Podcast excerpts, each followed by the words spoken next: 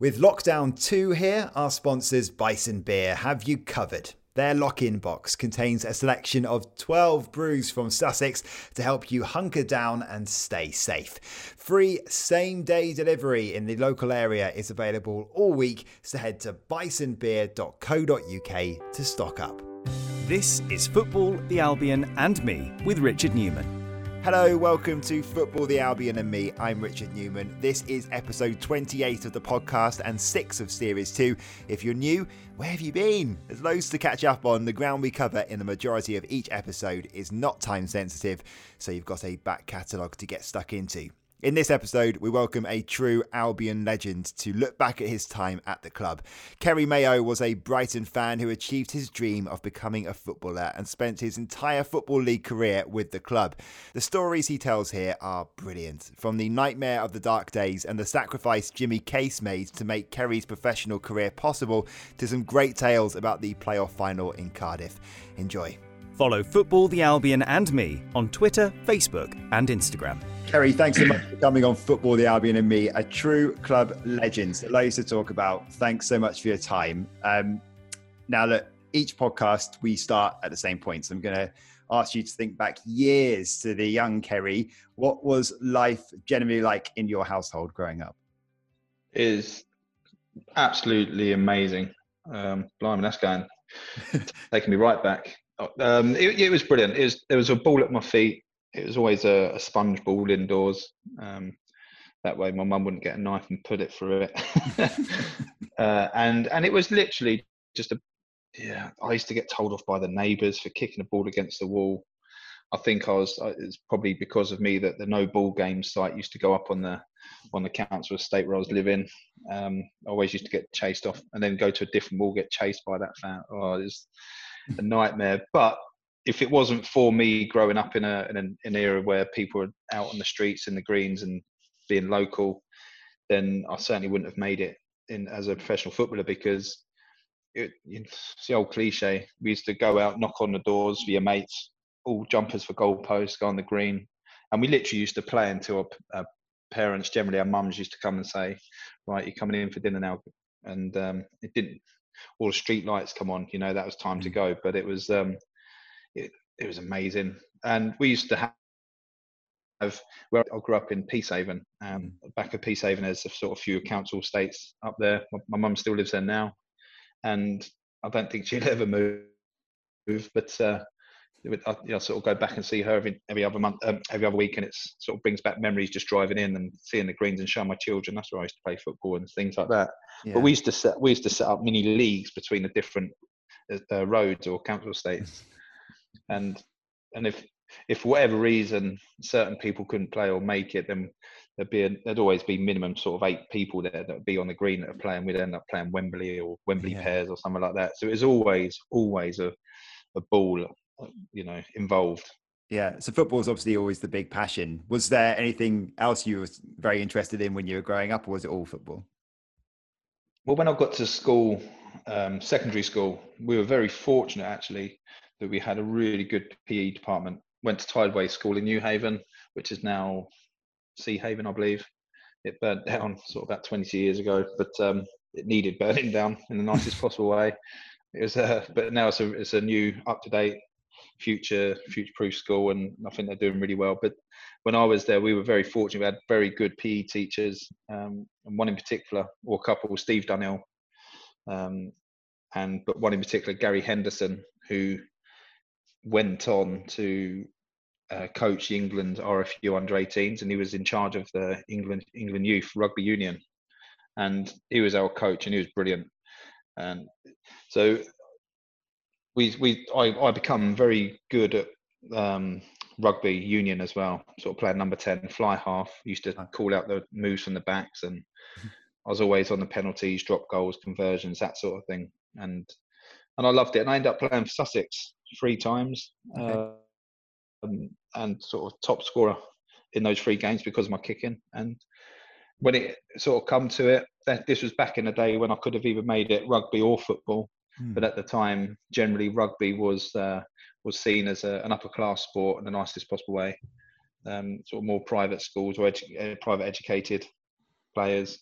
that players tended to be like pilots, doctors, surgeons, that sort of thing, solicitors, um, not some sort of council estate child that that come through a normal state school. And at the time, also there was no money in rugby. It was an amateur sport back then. So for me, football was my first love. It was really, really true one love, and it was an easy option for me to to sign sign up as a um, schoolboy for Brighton Hove Albion. Yeah. Uh, so, so, before we get to that point, who, who, did you grow up supporting? Brighton. You did support Brighton, so you full on yeah. full on Brighton. No, never never yes.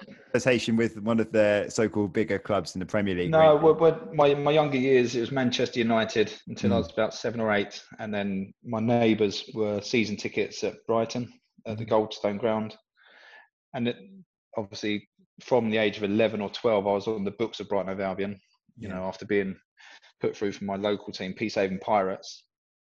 And because obviously the affiliation with my neighbours and affiliation with me playing for Brighton, I went with my neighbours a few times and they were always in the South stand, the family stand.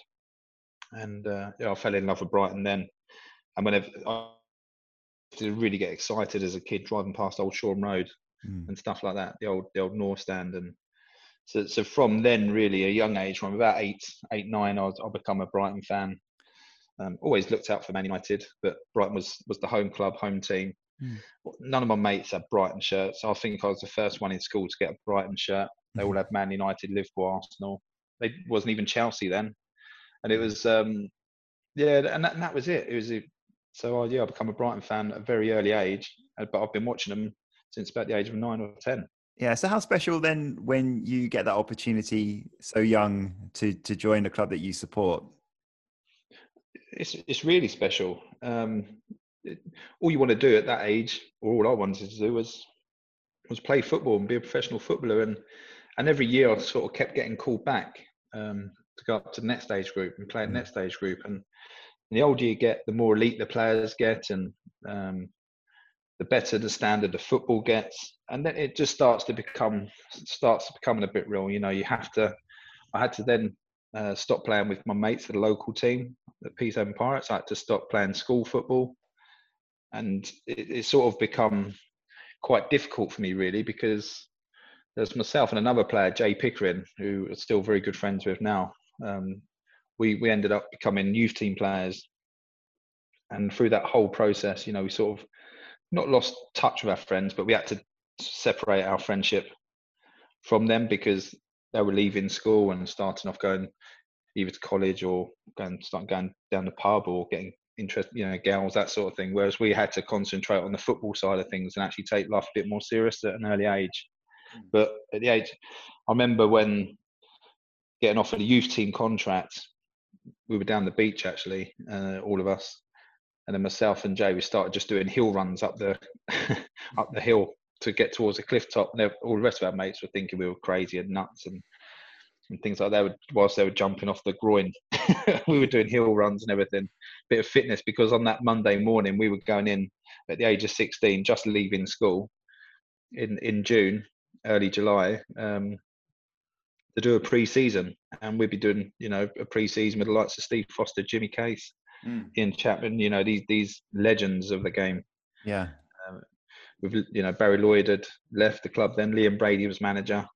So one minute, one day we're at school, uh, next day we're um, doing pre-season training with with these legends that Amazing. you know we'd we'd looked up to all our all our lives, yeah. aspire to be. That's incredible. But so you've had your youth team contract. When you um, signed your first professional contract, did you sort of think, I'm sort of living the dream here. What, what can you remember that moment?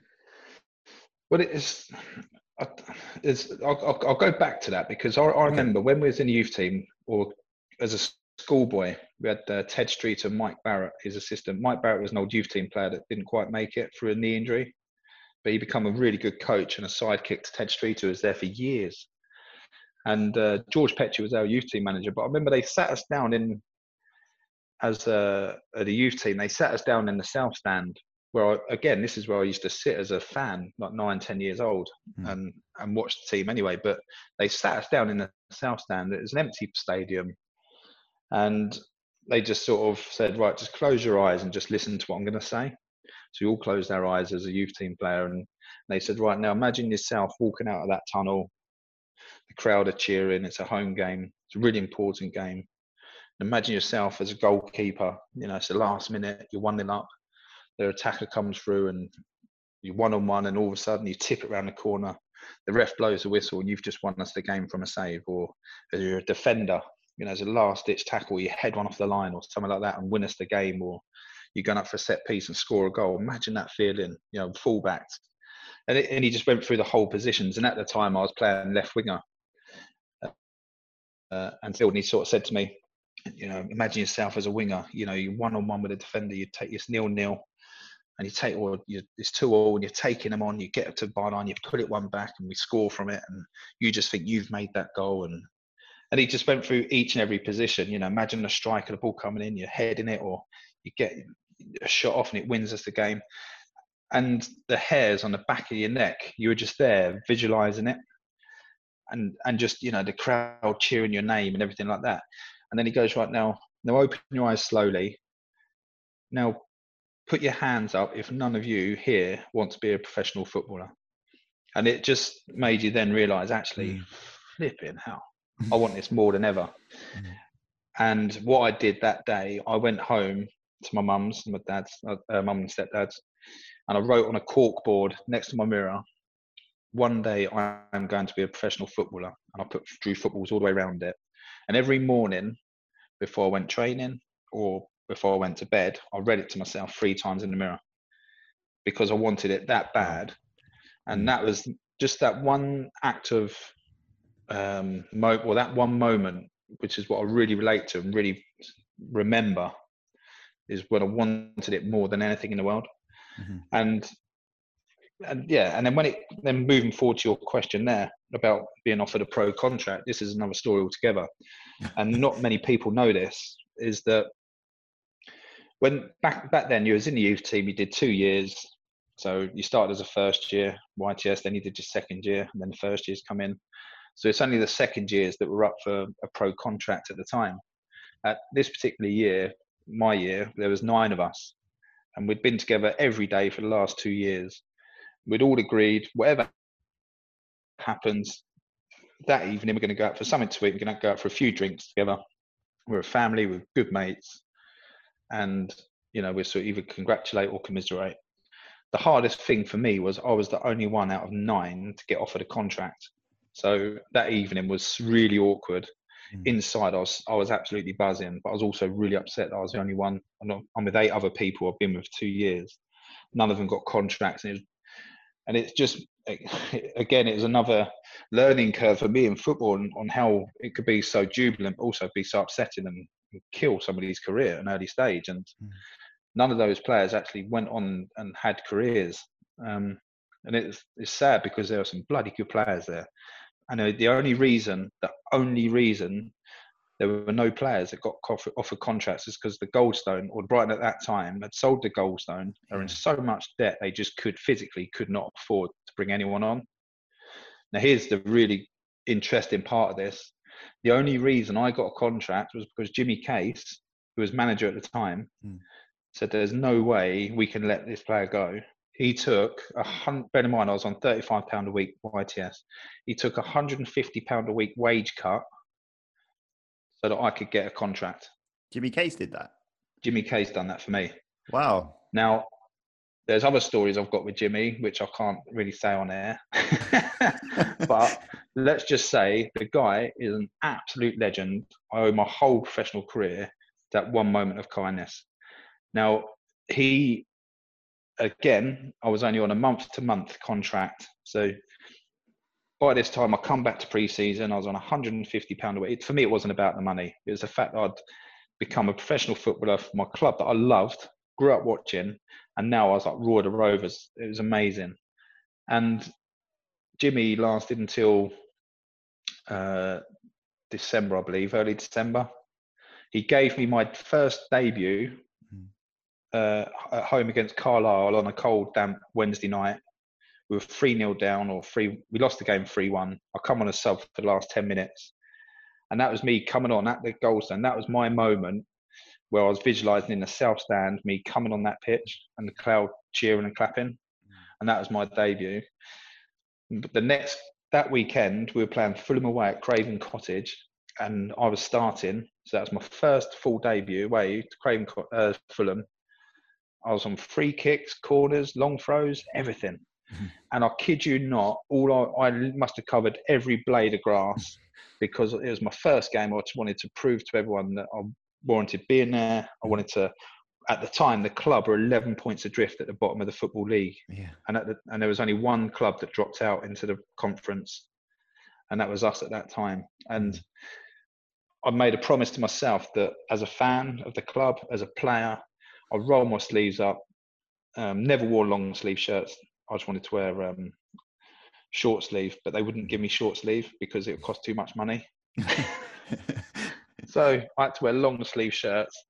It, it, was just bad times at the club. Mm. Jimmy unfortunately got sacked, and you know you look back now and the result it's a results business, right? So it was the right decision for the club. Well, you know we were 11 points adrift, but he gave my debut, he gave my chance. Steve Gritt came in as manager, and I got called up into the office. Uh, we played a game, and I think I can't remember if we won or not, but we won every home game that season. We uh, from I think since Steve Gritt took over, we won every home game, which is enough to get us up to obviously overtake Hereford at the mm. last at the mm. last leg. But Steve Gritt come into me, and obviously back then there wasn't the Bosman ruling or anything like that. I was on a month to month, so anyone could have come in for me. Mm. Unbeknown to me, Fulham had come in, Swansea, and I think okay. it was Blackpool but unbeknown to me, I didn't have an agent at the time. Steve Gritt's come downstairs and said, Kerry, get my effing office. so I've gone up there. Why didn't you effing tell me you're only on a month to month? We've just had people coming in for you, this, that, and the other. Right, sign this. And I said, I said, what is it? He goes, it's a, it's a full, t- it's a full term contract, two and a half years. I've told the club this, that, and the other. At this point, Dick Knight had taken over as chairman. Yeah. So I think I might have been the first signing, proper signing, if that makes sense, or one of the first. And I looked at it, and it was sort of four hundred and fifty pound a week. I'm thinking, bloody hell, hit the jackpot here. but but it but I was still probably the lowest paid player there at the club is but you know it, it'd be 400 500 550 something like that you, mm. you know anyway, I, I, didn't think twice about it. yeah, signed. He goes, brilliant. He goes, no, don't effing do that again. and then, like, and the, the rest, as they say, is history. You know, yeah. we went on to, I, I, went on to have a glowing career, and every year, sort of, the contract sort of got ripped up and and renewed. And 14 managers later, um, you know, I kept getting re-signed. Uh, the only one that actually let me go, uh, believe it or not, was was an old teammate of mine, Dean Wilkins, who I'm still very good friends with. Mm. But he he was at a time bringing um, a lot of youth team players through, uh, and, and, you know they, they were saving the club money. There was a lot of he, he was an excellent youth team manager. He brought in some real good players, great players through the ranks. Obviously, when he was manager and he'd worked with a lot of these players, he trusted them. He knew how they played, and he got the best out of them, and he, he done well. I think myself and Harty, Gary mm. Hart, were released. Then I think he got sacked. Mickey Adams come in. The first thing he did was ring me and Harty back up and said, "Get your effing sales in the club. You're signing a contract. We're not letting you guys go. Hmm. Um, you know the club needs players like you." So mm. again, I was lucky then to have another two or three years. But yeah, it's just every, every manager, pretty much. I signed regular contracts with, and they were just going up and up. So by the time we were in the championship, I was on very good money enjoying it and mm. you know sort of quite a few hundred games in mm. We're going to focus on um, several we're going to sort of jump around a little bit i think in focusing on some different moments but going back to the point where you first signed that contract the chaos at the club at the time what was that to deal with as um, as such a young man who um, who was sort of i guess you were kind of it was probably several sort of emotions at that point wasn't there because there you are um, playing for a club that you love. You've just become a professional footballer. At the same time, you can see all the struggles that they're going through. So, was it quite a difficult place to be for someone so young? Uh, yes and no. And the reason I asked, answered it in that way is because no, because I made it as a professional footballer. That's all I wanted to do. And for me as a fan, of the club as well. I just wanted to do everything I could within my own power um, to do as much as I could to help the club get out of that situation. So for me, it was about being on the field and just doing covering every blade of grass, just doing everything I could in training and in matches. As a fan and as a realist, I probably knew more of what was going on behind the scenes than what the other players did because obviously being in the youth team, being around the dressing rooms, being around the boardrooms and stuff, I probably heard uh, quite a lot of things I shouldn't have heard, and none of them are positive. Being totally honest with you, um, it's yeah. And as look, I'll say as a fan, we used to sort of read the Argus newspaper and see things written in there which were totally untrue, which are totally different to what I knew. And when you know all these marches and everything like that and protests were going on i was all for it because the fans really did deserve to know the truth wait, um, wait, just whilst we're on that though did you because you were a bit more invested in it do you did you sort of were you sort of explaining that a little bit more to your teammates about how important this was all becoming? Yeah they, they knew they knew but the club the club did a very good job of also the management team you know like steve gritt and when he when Steve Gritt come in, he did a very good job of just keeping our minds as players focused on the job in hand, which is do what we can on the pitch. The, the rest will just take care of itself. It's out of our control. Um, we, you know, we've just got to hope that it gets sorted. All we can do is what we're here to do, and that's just do a job on the pitch and just win as many games as possible. That was it. He made it as simple as that because it was out of our hands. Um, but obviously, there was many a time that we'd see the protests. There was many a time I've been at games and you know there's a pitch invasion, crossbar snapped and everything. Uh, it was at York City game. There's there's so much going on. You know, letters to the Parliament. Um, it was, it was just nice to for me as a player just to do what I can on that pitch. Um, you know, looking back, it was terrible times for everyone. No one knew what was going to happen to that club. And it, had we gone out of that football league, and this is this is a reality, had we gone out of the football league into the conference that season, the last season at the Goldstone, after them selling that Goldstone ground to clear debts, it was all to do with Archer and his business and everything like that, his consortium. It's just how somebody's able to get away with that, I do not know, and how that guy did not go to prison, God knows. But is yeah, it's it's just it's heartbreaking. It's upsetting talking about it and taking your mind back that far because it was um yeah, it was just a terrible terrible time for the club as a whole. What are your recollections then? Obviously, it was a brilliant um, game against the in the final game of the, uh, the Goldstone in terms of the significance of the result, um, which set up the Hereford match. But what were your recollections then um, having been in the stands of leaving the Goldstone for the last time? It was it was sad because, uh, like I say, the Goldstone, his last game of the Goldstone it is again mixed emotions. Stuart Storer scoring a winner. It was, you know, we were then for the first time all season we were off the bottom of the table. Then it was going down to the last game. We'd give ourselves a real fighting chance now, a real chance. We're going to Edgar Street a week later, Hereford away. We've just gone above them in the table. All we needed to do was draw. So for us, it was a really good position to be in. Nervous position. We were elated, but then coming off the pitch and hearing the bangs and the clangs and everything going on outside, where people are ripping up the seats, smashing, you know, ripping up the turf, smashing the tunnel, and everything like that. It was quite emotional.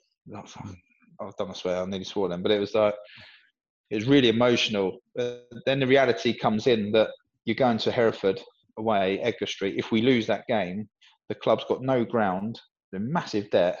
There's no way on this earth that would be the end of this club. And that's that's the reality. There's no way the club would have got the crowds in the conference that they get in the in the football league. There's no way that that would have been even less money. That'd have been they'd have just written off the debts and folded. That's that's my view. Mm. Because um, the com- the conference itself at the time, only one club got into the league, and to do that, you had to win that league. Yeah. With the, with the players at the club and the squad, it wouldn't have been strong enough to do that. Yeah. But obviously, you did go to Hereford and you got the result. So let's tackle the elephant in the room first of all, the own goal. What were your emotions yeah, yeah. going through your mind at that point? Well, again, you know, as a let's call it of the Rovers. You know, I've sort of gone from bloody hero, helping the club, making my debut, 11 points adrift, covering every blade of grass, doing everything I physically could mm. to try and get help towards getting the club into a position where the inevitable was mm. pretty much it would have been near a miracle to happen. And then I'll go and bloody put it in the top top uh, top corner with my right foot, which I've used for standing on for 20 years. And it's it's just one of those. I just want it was in front of our travelling fans. I just literally lay in the six yard box, and I can still picture it now. I just put my hands over my face, and I just wanted the ground to swallow me up, and I just didn't want to be there. And uh, you know, I've gone from this person being well loved to probably being the most hated man at the club.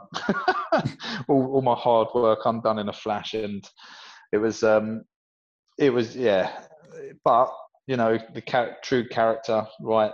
Yeah. This, this is just going to spur me on even more now to to get a get a result, get a goal, get an assist, or get that tackle in and mm. cover every blade of grass I can just to make this this not be my fault and me bring the club down to to dropping out the football league. That, mm. but it works out I well. That, then, it works out well. It works out well. But if yeah. that had happened, I'd have got the coach driver to drop me off at Gatwick. I'd have flown somewhere and never come back.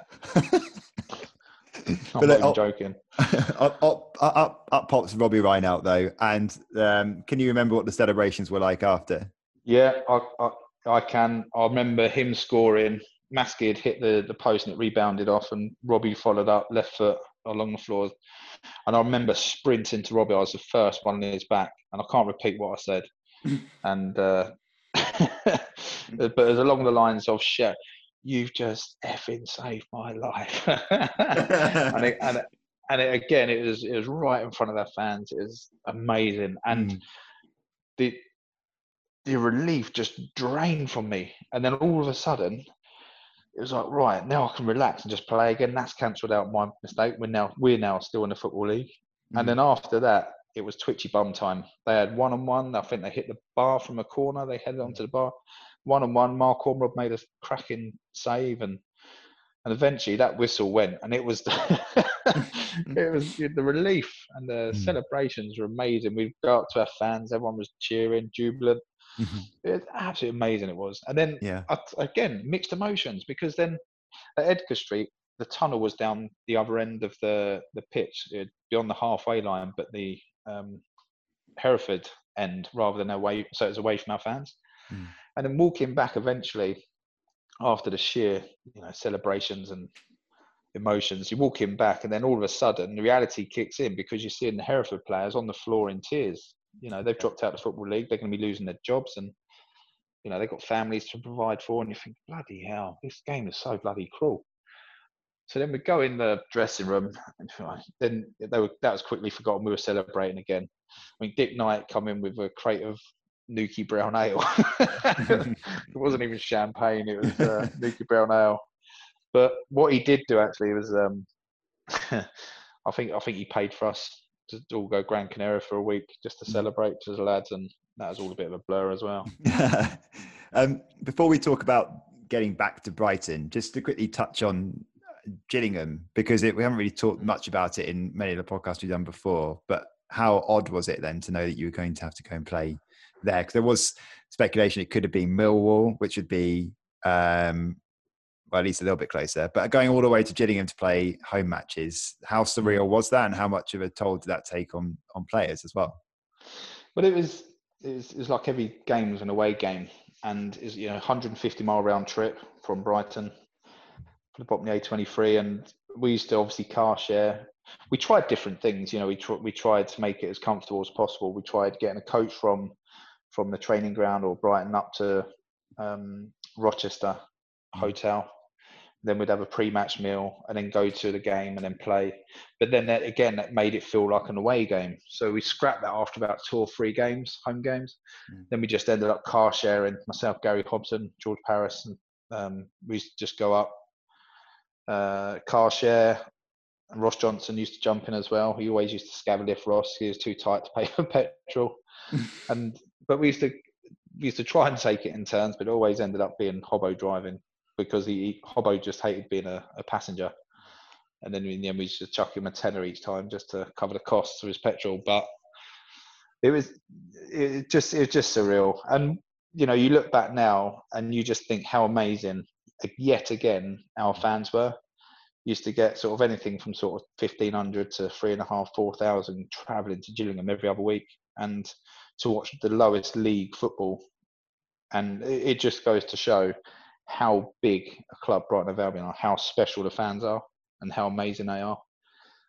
It, so for two years, obviously went through a couple of managers then. when there was sort of uh, Brian Horton got to the helm. Um, Mickey Adams, that's when he started, just before coming back to to Withdean. So, but yeah. for two years going up there, and we used to, and you know, you're going back now. We're still sort of late nineties here. Um, yeah. Stuart Storer used to be in charge of stocking the bar, so we had a we had a we had a players whip, and you sort of drive up there and they used to get the crates of beer out, warm beer, and then hope in the hope that two two hours after or three hours sort of playing the game, getting showered and back up to the bar. And then uh, we still had to pay for the drinks. it was, uh, but that, but the money we made behind the bar paid for our end of season holiday or our Christmas party. yeah. So it, it was, it was, there, there were good ways. Obviously, the fines along the way as well paid yeah. for that. But it's just, just yeah. I mean, I'm not going to lie. The memories were good because we were playing. We're still lads getting together. It was great for the fans to come up.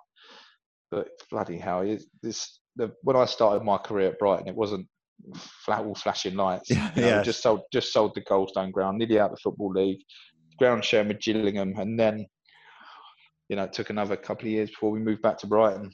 Yeah, and that's when it all starts to.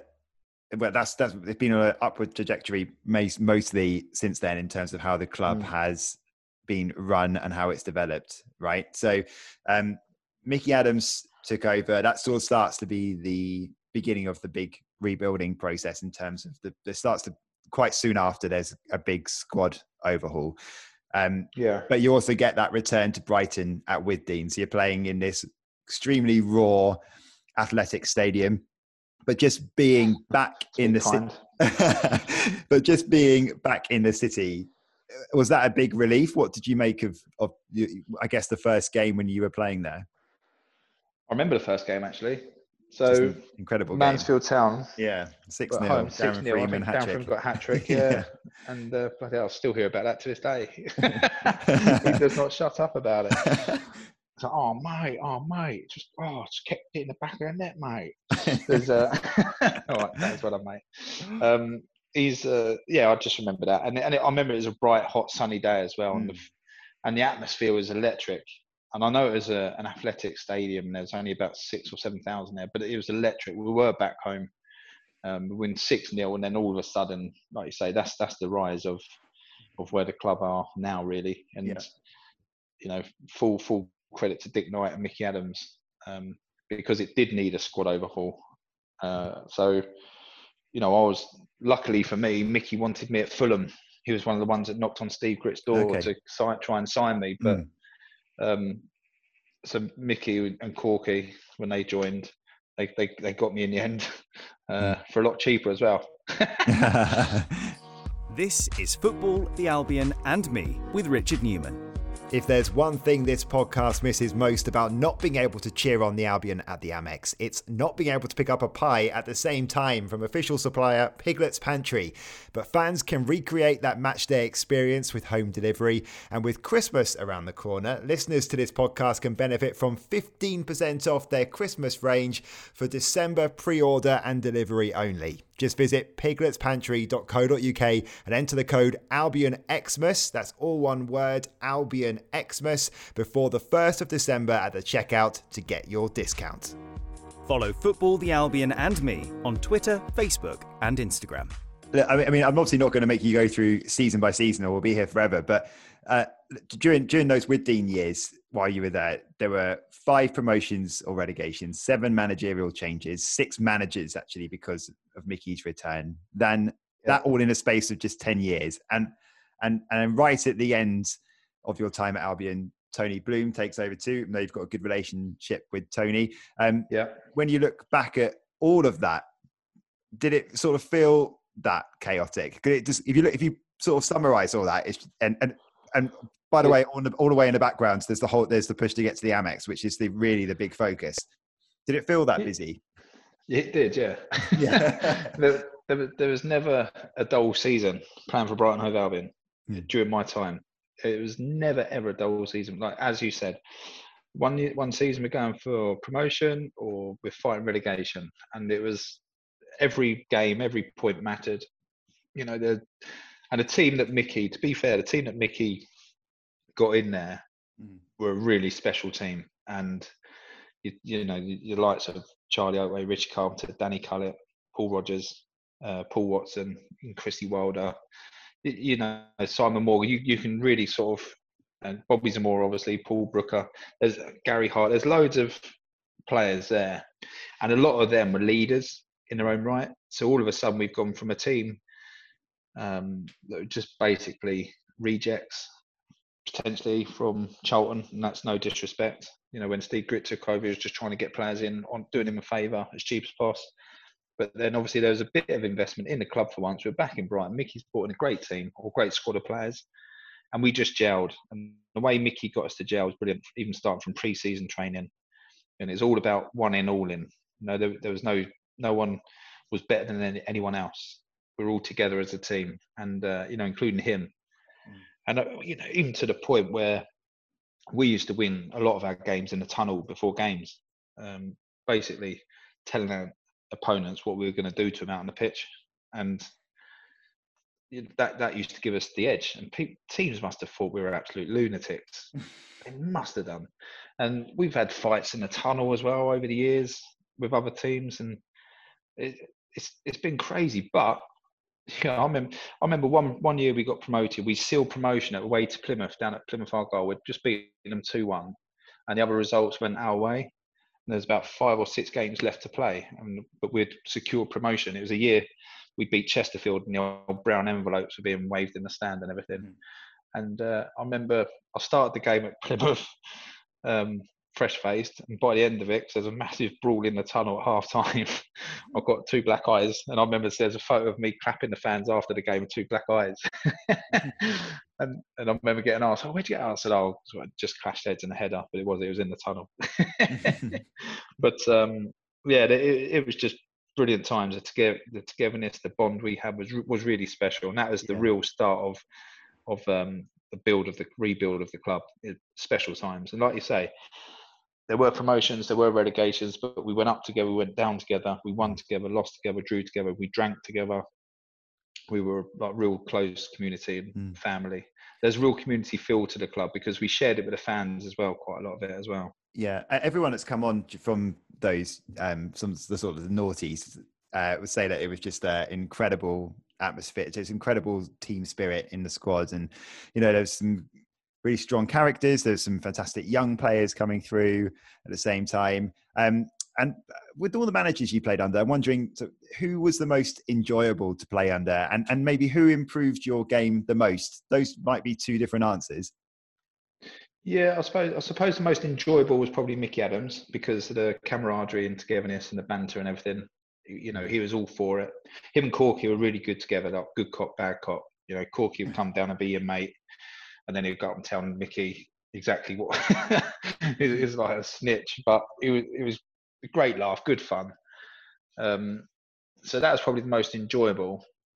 The best manager that got the best out of me was um, probably two of them actually, Peter Taylor, but a special mention Steve Coppell.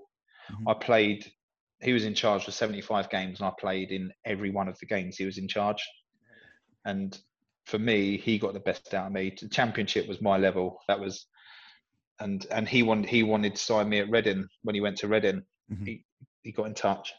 He goes, oh, I can't find your agent's number anywhere else. I haven't got an agent. And he goes, What, you've done this all yourself all the time? I said, Yeah. He goes, Get yourself an agent. I want to sign you at Reading. And, um, but I didn't. I stayed with Brighton. But uh, Did you never have an agent the whole way through? I, I did. I ended up having a couple, Okay. but I ended up paying them and for not doing any job really. Um, Mm. You know, they, one wanted to take me over to Sparta Rotterdam. One wanted to, I think, uh, Simon Grayson, the first time around at Blackpool, wanted to sign me, Hmm. but but they could only pay me the same as what I was on. Mm, Hang on, I'm living at home. Yeah. in my You're- hometown, while I move up there for the same money. Because you're you are a, one- a one club man in the football league. Anyway, so I, what- what- yeah, there I, I am. Was there ever a thought of going anywhere else? Was there? any- I mean, because there was interest, but would you ever really think seriously about accepting anywhere else? Come close? Yeah, well, Reading was really close actually, and Okay. if there was one regret, it probably was not going to Reading because I had a really good relationship with Steve Coppell, and it was a season, and this is why it was my regret because looking back in hindsight, we were both in the Championship. Um, obviously, Reading already had their stadium. Brighton's kept getting put back, put back. So Steve Coppell was, you know, enough's enough. Um, so he went to Madejski Stadium, Reading. Mm. He was going to take me with him. I didn't go. I kind of wish I had because it was that season that we got relegated from the Championship down to League One, and Reading got promoted to the Premier League. Mm. So then that would have been my dream, playing Premier League football. And uh, he offered me a three-year deal, and I, yeah, I ended up staying with Brighton for two years, and that that's my only regret looking back. But I've got, you know, I say that with uh, a pinch of salt, really, because I don't have any regrets. I loved every moment as a professional footballer. I, I wanted, you know, I'd have given my right arm to be where I am. I realised how fortunate I was. The money was good. How lucky I was to be playing in front of fans. And, you know, my my best games were the ones playing in front of the Leeds United away, West Ham United away, Tottenham away, Mm. Middlesbrough. You know, they, these sort of clubs because we were only getting eight, nine thousand at the Withdean, which was great, but full full house every week. But you'd rather go and play in front of 40, 50,000. Mm. And that's what you aspire to be as a footballer. So I was really buzzing when we had away games, especially in the championship with some of the clubs we played against. But But- because because of that, you, you said that about the massive crowds. I mean, we go back to the beginning of your Albion career where it was just you know it's pretty 2000s. rot, yeah it's pretty rotten at the time in the you know the It was, yeah. nineties.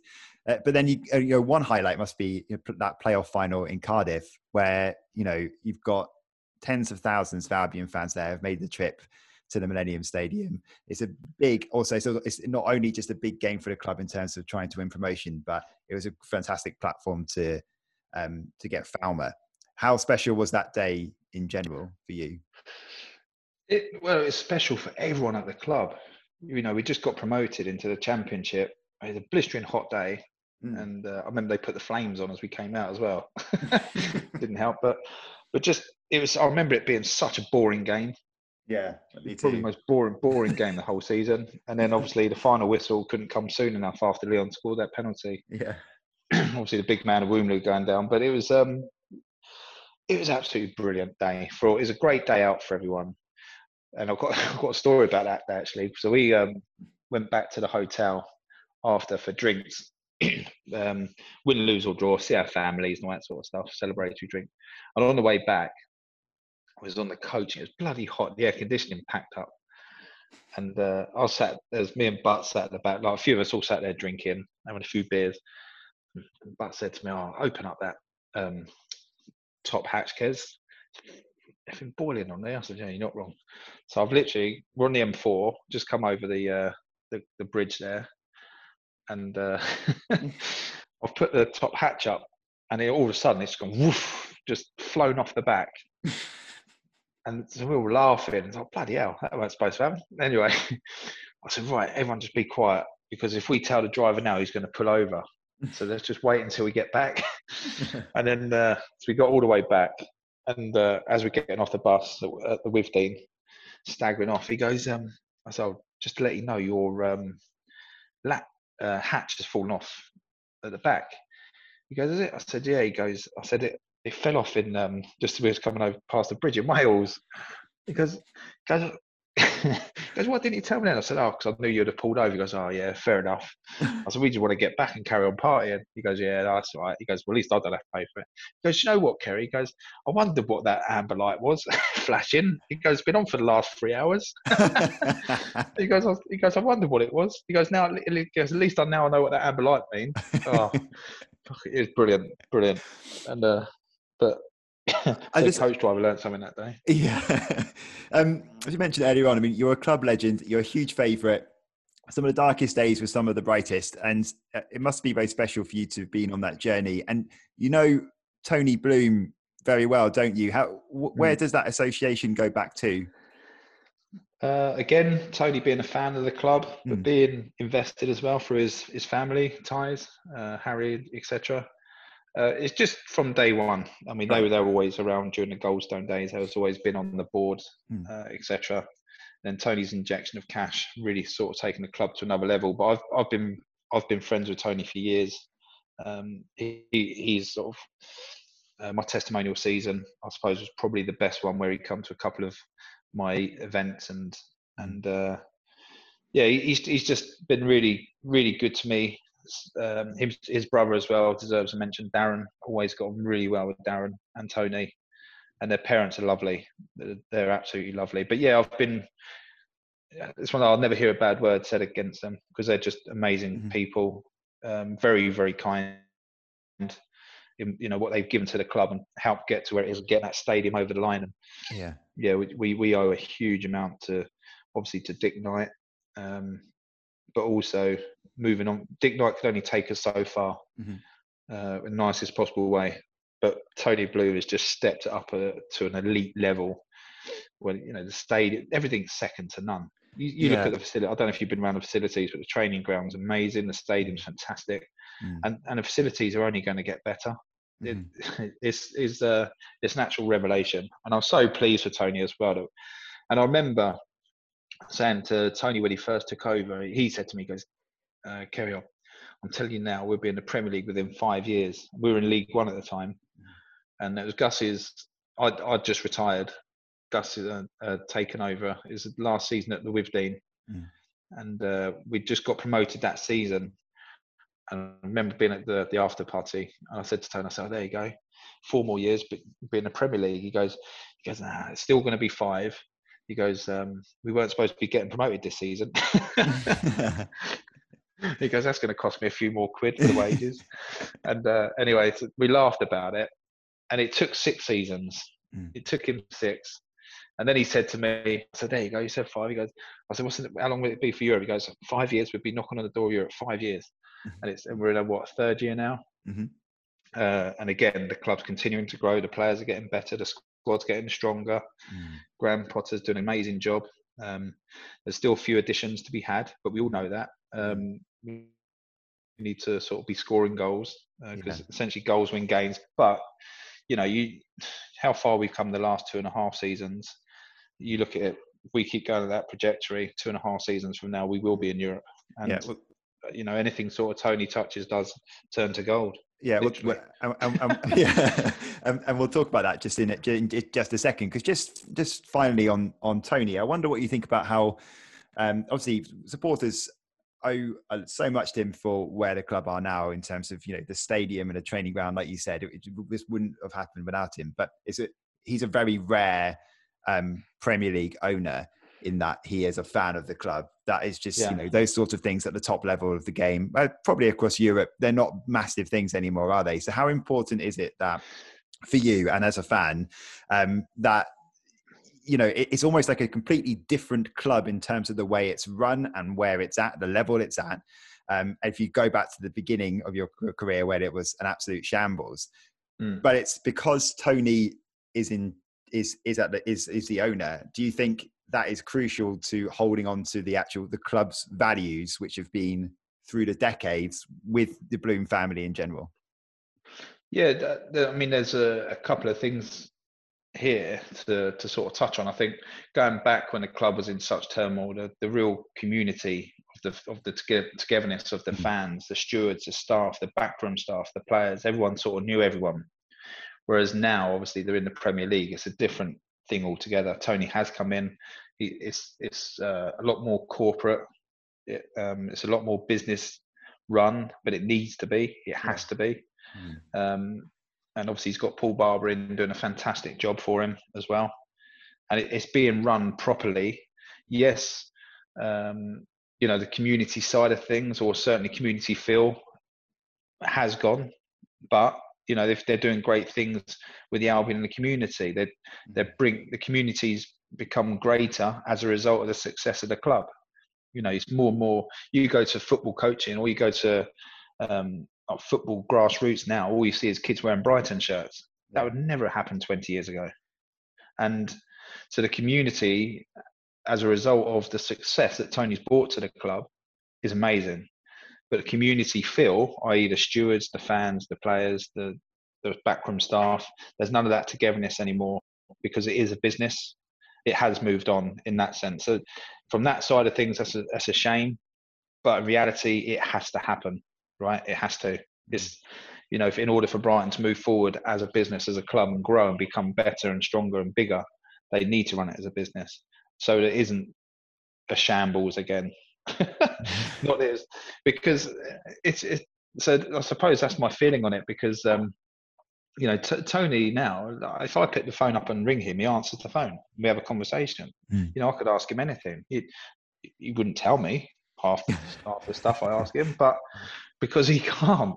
And you know, even as a friend, I wouldn't, I wouldn't even ask him those those questions. But the good thing is, I'll drop him a message, and you know, um, and he'll, he'll get back to me. Is you know, we have still got a good friendship and a good relationship. And he invited me into the boardroom, my wife Jenny, um, last season to have to be on his table for a, a game against Southampton, and because I'm, I'm, close friends with Matt Le Tissier off the back of um, my old my old pro baller app. Um, he was the ambassador for that, but we become close. We played golf together. But I remember them playing Southampton, and Tony knew that, and he invited myself and my wife onto the table, knowing Matt would be there. And it just little things like that. He didn't need to do it, but he did, mm. and it's just a nice touch. Um, he's just he's just a lovely guy. They're a lovely family, and they, and what they've done for that club is nothing short of sensational and amazing. Yeah. Mm. Um, on the pitch, um, obviously the ambition is to reach the Premier League's top ten. You've mentioned, you know, knocking on the door of Europe. Um, so in another what two or three seasons, um, how, what what do you reckon the ceiling is for Albion? And then what do you sort of make of how they're playing now under Graham Potter? They're, they're playing amazing. They're, they're the best Premier League team I've seen this season.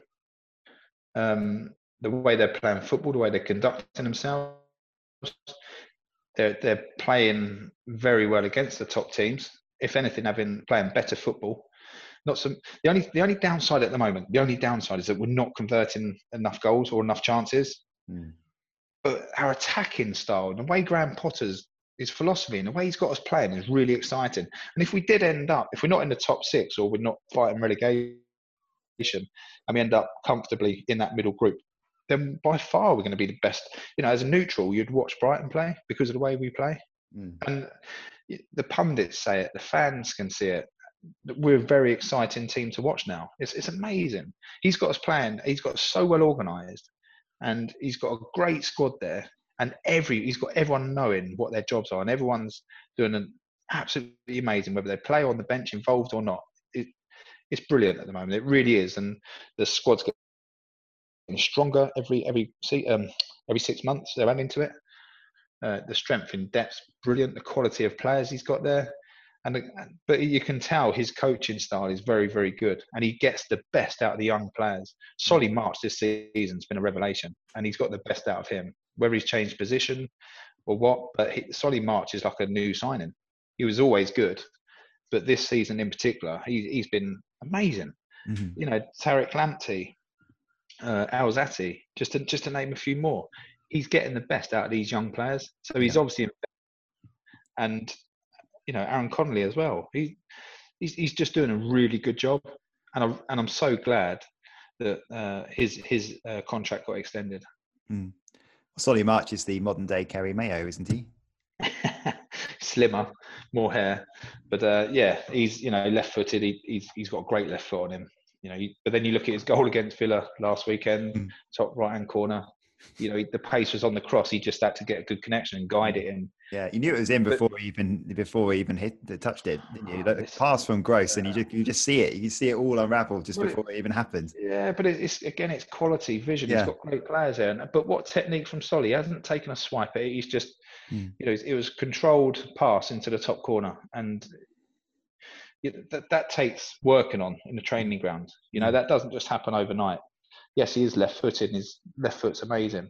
His right foot, looking at that, you, you wouldn't know he's left footed. Um, but all these players these days, they, they, they they've all, they've all got their stronger foot, but they work more and more on their weaker foot. Mm. It's, it's, it's just you know the squad they've got there at the moment and the way they're playing and you can, you can just see it's a really exciting time for the club it really is and there's the, the results obviously wins games but the results certainly don't warrant um, sorry our position in the league certainly don't warrant the way that we've played this season mm-hmm. we we, sh- we should be seven six seven points above where we should be in the yeah. top half easily easily regarding your um, career, so you, I mean, you only just really missed out. It wasn't. It was, it was a couple of years, but you, it wasn't far off that you missed out on on playing at the Amex. How much would you have loved to have played a, a league game there? Yeah, I missed out by a season, didn't I? Um, I well, initially when I had my testimonial, my testimonial was planned for 2006 to be at the very first game at the Amex. Okay. Um, but obviously kept getting put back and yeah. delayed and delayed and so it never happened. I ended up having it with the front of that's against Reading. Steve Coppell brought his Reading team back. They just got promoted to the Premier League with I think League One. He brought them back for my testimonial. So that was nice of him.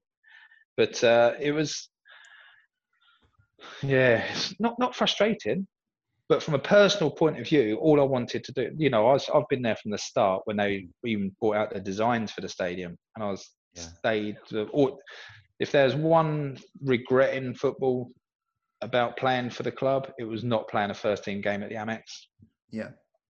I've played I've played there many a times, you know, yeah. sort of with, with ex players and stuff mm-hmm. like that, exhibition games and charity games. It's a lovely surface, lovely stadium. But what would have been nice would have been playing there in front of front of the fans yeah. um, for the first team. That'd have been amazing. Yeah. That. Uh, but I have played at four home grounds. Yeah. For Brighton. Uh, not not many people know this actually. So obviously played at the Goldstone, Gillingham Withdean, but there was another one, um, a bit of a trick question in a quiz. It was Brentford. Um, we played Brentford in a game. It was a home fixture, but it got switched to Brentford. And I can't remember the reason why, but it was a home fixture against Brentford at Brentford. So, so that yeah. there's um, things like a trick question in a yeah. quiz or something. Yeah, I didn't know that. Excuse me. Well, okay. Um, so you eventually retired, um, but what what have you been doing since hanging up your boots? I've tried a few things. I've tried to be a sports agent, um, and it's, it's one of those. That's a like, shark infested waters. I didn't yeah. really like it. There was lots of going on.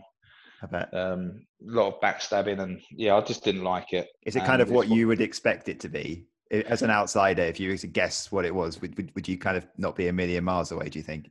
Yeah, yeah, pretty much. Mm. Um, it's one of those. Whereas it, once you've got the stock, as in the players, mm. and you look after them, you're going to keep them forever, right?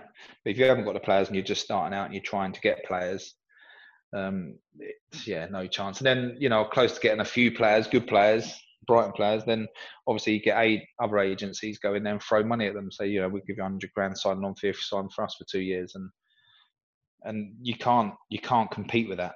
So, mm. I yeah, I, I, just got out of there very quickly before I yep. got in too deep. Mm. Um, and then I was doing a bit of coaching uh, for new local clubs, Newhaven, Peacehaven, helping them get up the leagues uh, from the sort of county league up to the Ryman leagues. And then I wasn't really working for the first three years since I retired.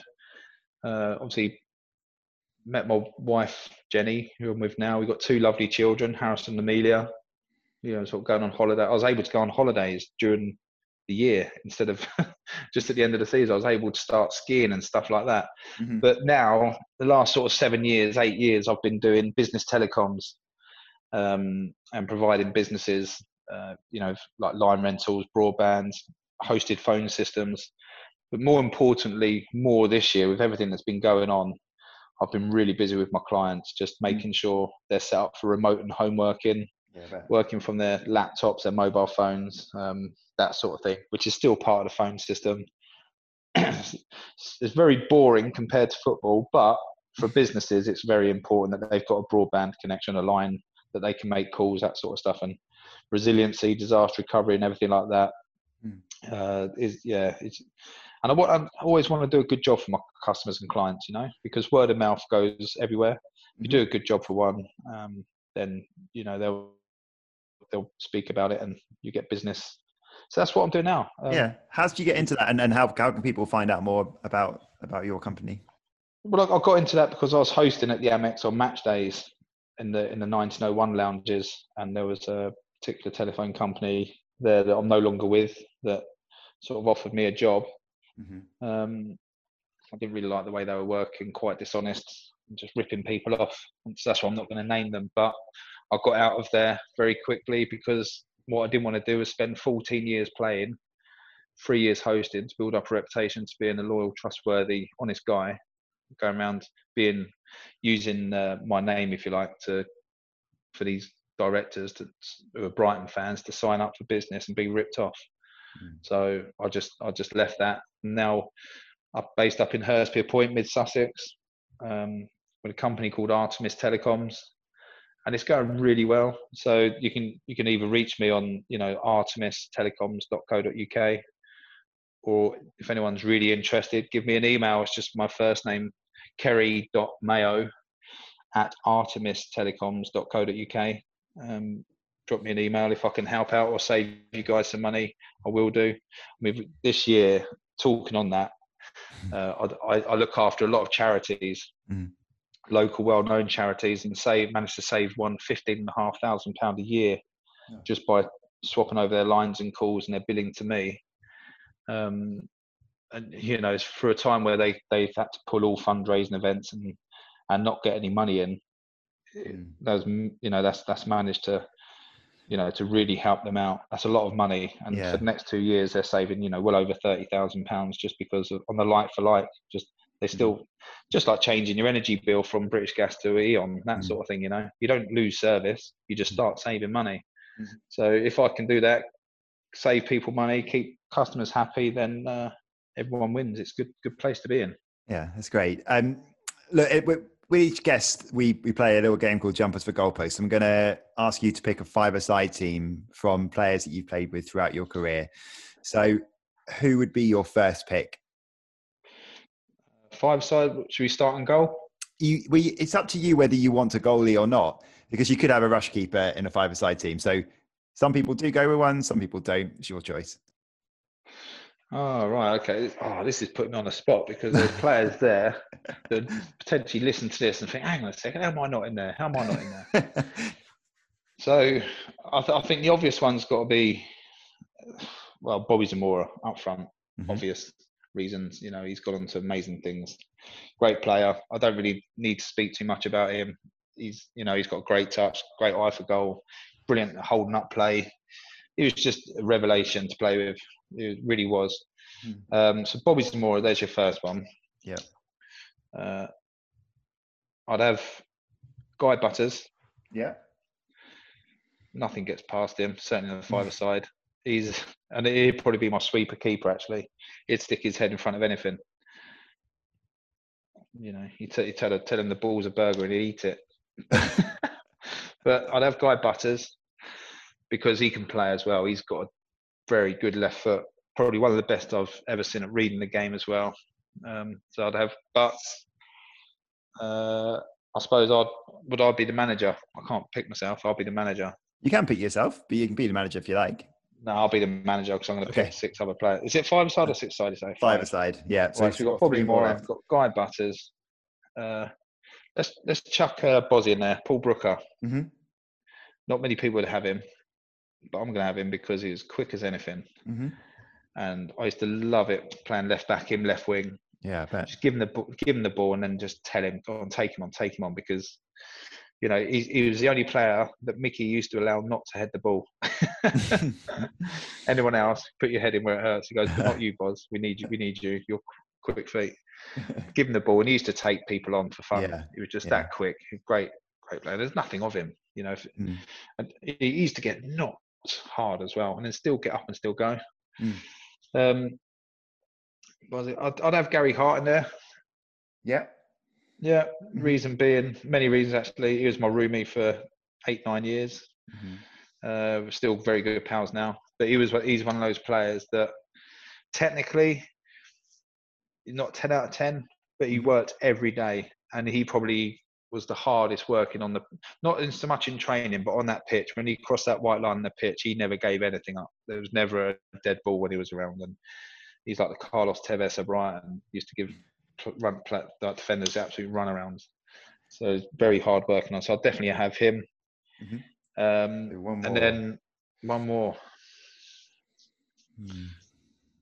I'm gonna say Richard Carpenter, Mhm. Chippy. Mhm.